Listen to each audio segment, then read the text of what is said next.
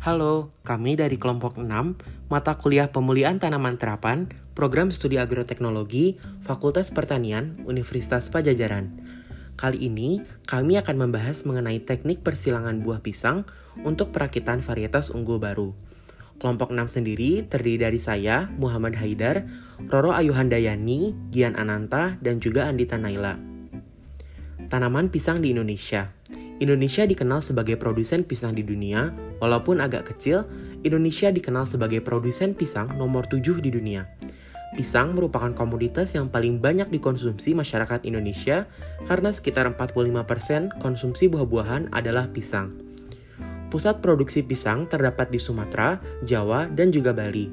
Di Indonesia terdapat lebih dari 230 varietas dan kultivar dari berbagai macam pisang.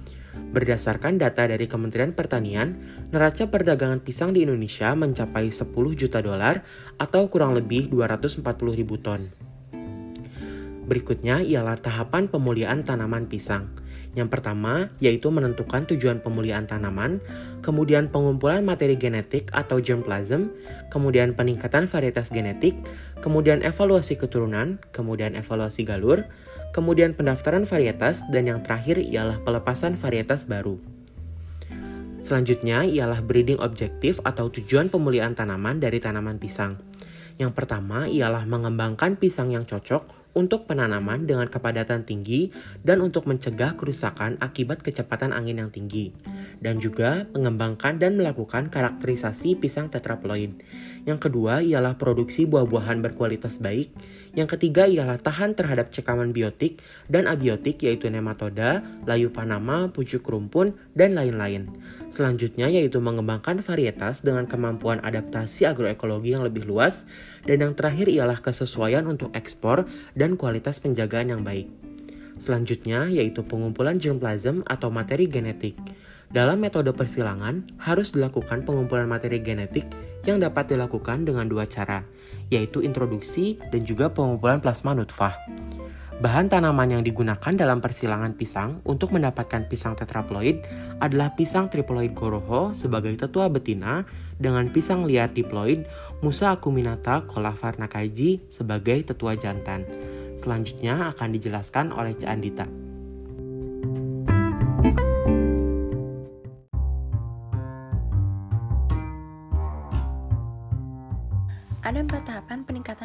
Genetik, yaitu hibridisasi, mutasi, poliploidi, dan rekayasa genetik. Pada tanaman pisang kali ini akan menggunakan metode hibridisasi atau persilangan. Hibridisasi atau persilangan merupakan proses penyerbukan silang antara tetua yang berbeda susunan genetiknya. Pelaksanaan persilangan diawali dengan pengamatan bunga tanaman tetua. Sejumlah 94 persilangan dilakukan dengan mengambil serbuk sari dari pisang liar M. acuminata farnakai dan menyerbukannya pada bunga betina pisang goroho.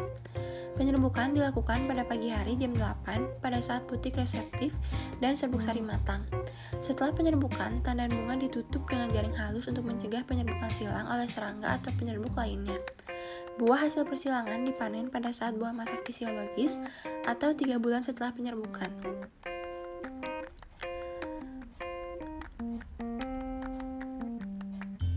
Perbanyakan vegetatif pisang dapat dilakukan dengan cara in vitro. Langkah-langkah in vitro tanaman pisang adalah sebagai berikut. Pertama, biji hasil persilangan dipisahkan dari buah yang sudah masak penuh dan lunak dan diberi label sesuai persilangannya untuk kultur embrio. Selanjutnya, biji yang telah dipilih didisinvestasi dengan larutan natrium hipoklorit 20% selama 10-20 menit dan dibilas aquaresteril dua kali dalam laminar airflow kabinet. Setelah dikeringkan, biji diiris longitudinal terhadap pada sisi sebelah mikrofil. Selanjutnya, embrio yang berwarna putih opak diambil dengan ujung skalpel dan diletakkan pada permukaan medium tumbuh. Medium tumbuh adalah media MS. Selanjutnya, biak tunas yang telah berhasil di, diinisiasi, dipelihara, dan diperbanyak dengan subkultur 1-3 bulan pada medium garam formulasi MS dan dipadatkan. Setelah tunas bertumbuh menjadi planlet, selanjutnya diaklimatisasi di, di rumah kaca. Aklimatisasi dan penanaman pisang dilakukan seperti pada penelitian terdahulu. Seleksi klonal Klon adalah sekelompok tanaman hasil perbanyakan vegetatif dari keturunan satu tanaman tunggal. Seleksi klonal dapat langsung menghasilkan klon dan dapat langsung diperbanyak atau dilepas. Penerapan sistem klonal tergantung pada genotip tanaman. Setelah dilakukan persilangan pada pisang dapat dilakukan perbanyakan secara vegetatif yang diperbanyak secara kultur in vitro. Setelah itu, dilakukan seleksi klonal pada klon-klon yang telah didapat dari perbanyakan melalui vegetatif yang sebelumnya telah dilakukan. Seleksi klonal dilakukan dengan cara Pertama, mengamati klon-klon yang memiliki karakteristik yang identik dengan tetuanya. Kedua, mempertahankan klon-klon yang bersifat heterosis. Lalu, pengujian klon-klon ter terhadap karakter kualitatif. Dan yang terakhir, melakukan perbanyakan klon yang telah diseleksi secara vegetatif. Selanjutnya akan dijelaskan oleh Kang Gian.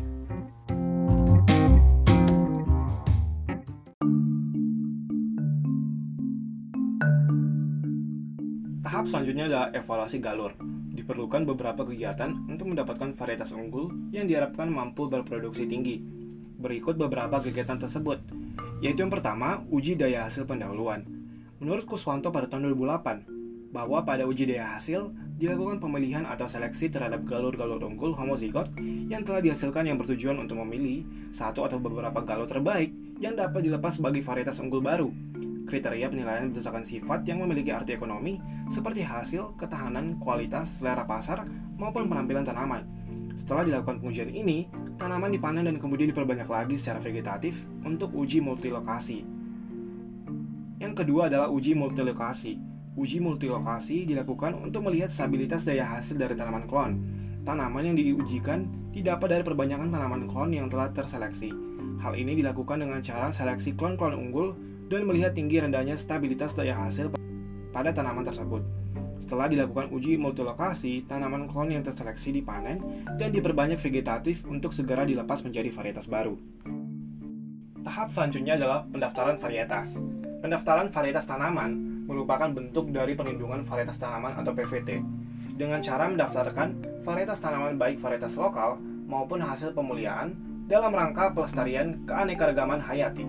Kegiatan ini bermanfaat untuk pengumpulan database sehingga mempermudah upaya pelestarian dan pemanfaatan sumber daya genetik tanaman di Indonesia.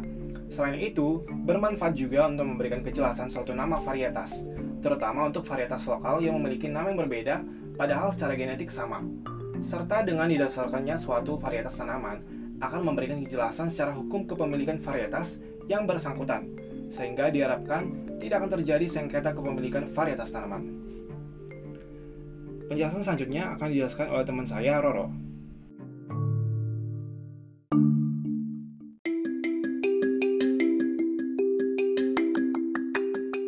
Oke, setelah melewati berbagai tahapan pemulihan tanaman dan sampai pada pendaftaran varietas, selanjutnya tahapan akhir adalah pelepasan varietas. Mengenai pelepasan varietas sendiri, sebenarnya sudah diatur di dalam Permentan nomor 37 garis miring Permentan garis miring OT titik 140 garis miring 8 garis miring 2006 tentang pengujian penilaian pelepasan dan penarikan varietas. Sedangkan mengenai pelepasan varietas sendiri lebih spesifik dijabarkan pada bab 4 pasal 11 sampai dengan pasal 17. Oke, kemudian bagaimana sih prosedur untuk uh, mengajukan permohonan pelepasan varietas? Jadi, sesuai dengan peraturan Menteri Pertanian tadi, disebutkan bahwa para pemohon sudah harus memastikan bahwa calon varietas yang akan diajukan sudah memenuhi berbagai persyaratan sesuai dengan pasal 11 sampai dengan pasal 13. Kemudian eh, selanjutnya sesuai dengan pasal 14 Pemohon sebagai pemulia, penyelenggara pemuliaan atau pemilik calon varietas, baik perorangan maupun institusi, mengajukan permohonan pelepasan calon varietas yang telah diuji dengan disertai nama calon varietas secara tertulis kepada Menteri Pertanian melalui Ketua Badan Benih Nasional dengan melampirkan dokumen kelengkapan sebagaimana dimaksud dalam pasal 11, pasal 12 dan atau pasal 13. Kemudian sesuai dengan pasal 15, apabila dokumen permohonan pelepasan varietas telah lengkap, maka eh, Ketua Badan Benih Nasional akan menyampaikannya kepada Ketua TP2V. Apabila Ketua TP2V sudah menerima permohonan, maka Ketua TP2V akan mengundang pemohon untuk menyajikan hasil kajian kelayakan calon varietas dalam sidang TP2V. Setelah dilaksanakan sidang TP2V, uh, Ketua TP2V harus menyampaikan hasil penilaian kelayakan calon varietas kepada Ketua Badan Benih Nasional dan pemohon. Kemudian sesuai dengan pasal 16, Ketua Badan Benih Nasional ini akan mempertimbangkan hasil penilaian. Nah, setelah mendapatkan hasil penilaian sesuai dengan pasal 17, maka menteri dapat menerima atau menolak pelepasan calon varietas yang diusulkan. Apabila e, calon varietas tadi diterima, maka varietas baru dapat diproduksi secara komersial.